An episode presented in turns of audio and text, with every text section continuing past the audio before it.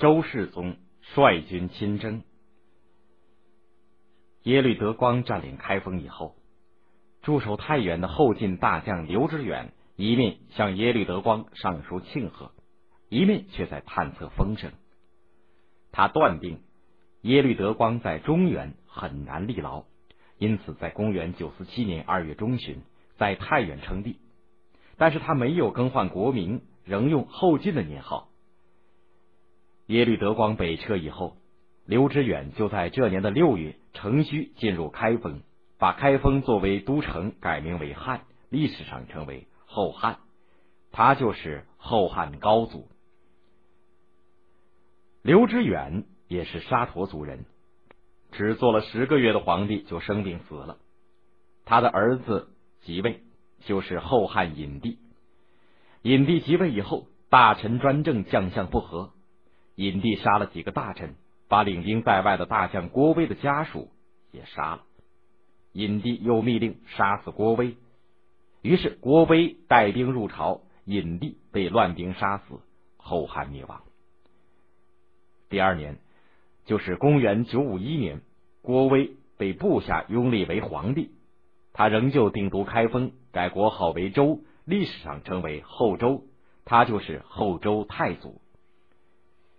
郭威做了皇帝。刘知远的弟弟刘崇不服，占据太原一带，即位称帝，国号仍然称作汉，历史上称为北汉。因为北汉国力不强，他就投靠了辽国，称辽国皇帝为叔皇帝，自称直皇帝。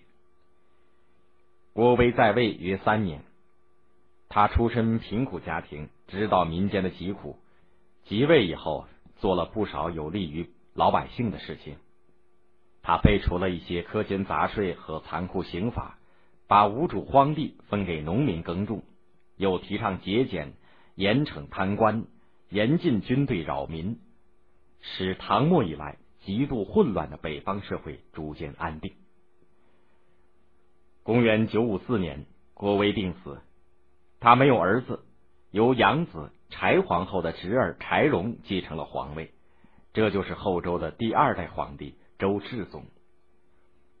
北汉国主听说周太祖病死，以为进攻后周的机会到了，就勾结辽国出兵。他亲自率领三万大军从晋阳出发，辽国大将杨衍也率领一万多骑兵前来帮助作战。周世宗听说北汉入侵，决定亲自带兵应战，大臣纷纷反对。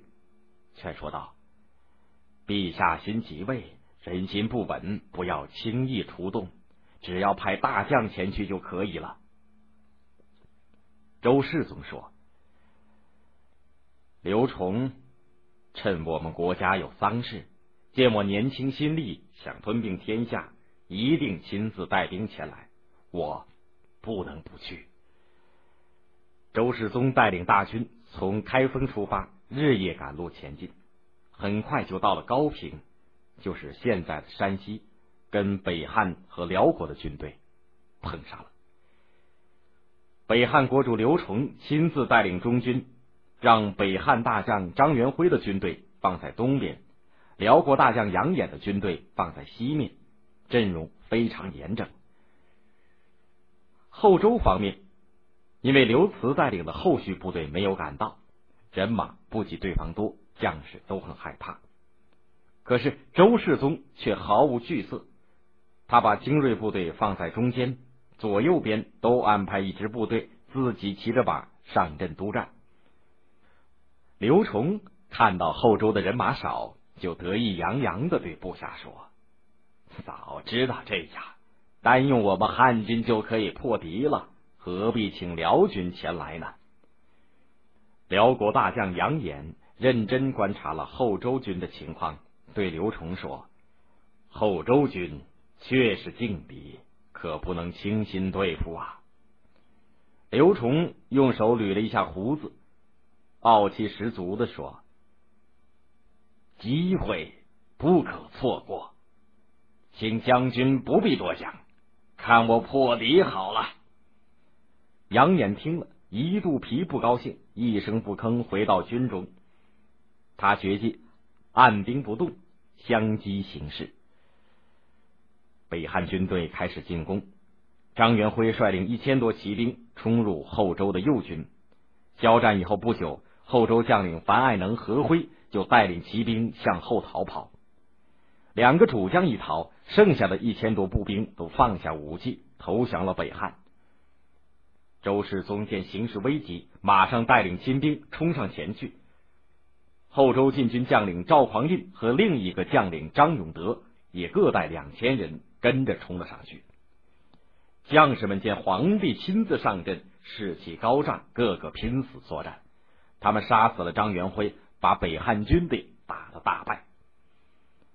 杨眼见后周军非常厉害，不敢出兵相救，再加上他不满刘崇讲的话，就带领自己的军队回辽国去了。当天晚上，后周将军刘慈带领的后续部队赶到，周世宗得到了这支生力军，继续向北汉军发起进攻。刘崇骑着辽国送给他的一匹黄马，慌慌张张的向后奔逃，一路上他又冻又饿。有的时候，刚拿起碗筷，忽然听到追兵来的警报，连忙丢下碗筷，骑上马背再跑。他日夜奔跑，狼狈的逃回了晋阳。周世宗得胜以后，处罚了樊爱能、何辉等临阵逃脱的败将，重赏有功的将士。他整顿军队，改革内政，奖励生产，准备统一中国。他先后攻取了后蜀的四个州，南唐的十四个州。还从辽国手里收复了三个州。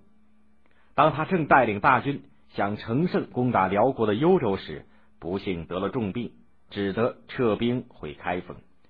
公元九五九年六月，他在开封去世，只活了三十九岁。周世宗死了以后，他年仅七岁的儿子柴宗训即位做了皇帝，他就是周恭帝。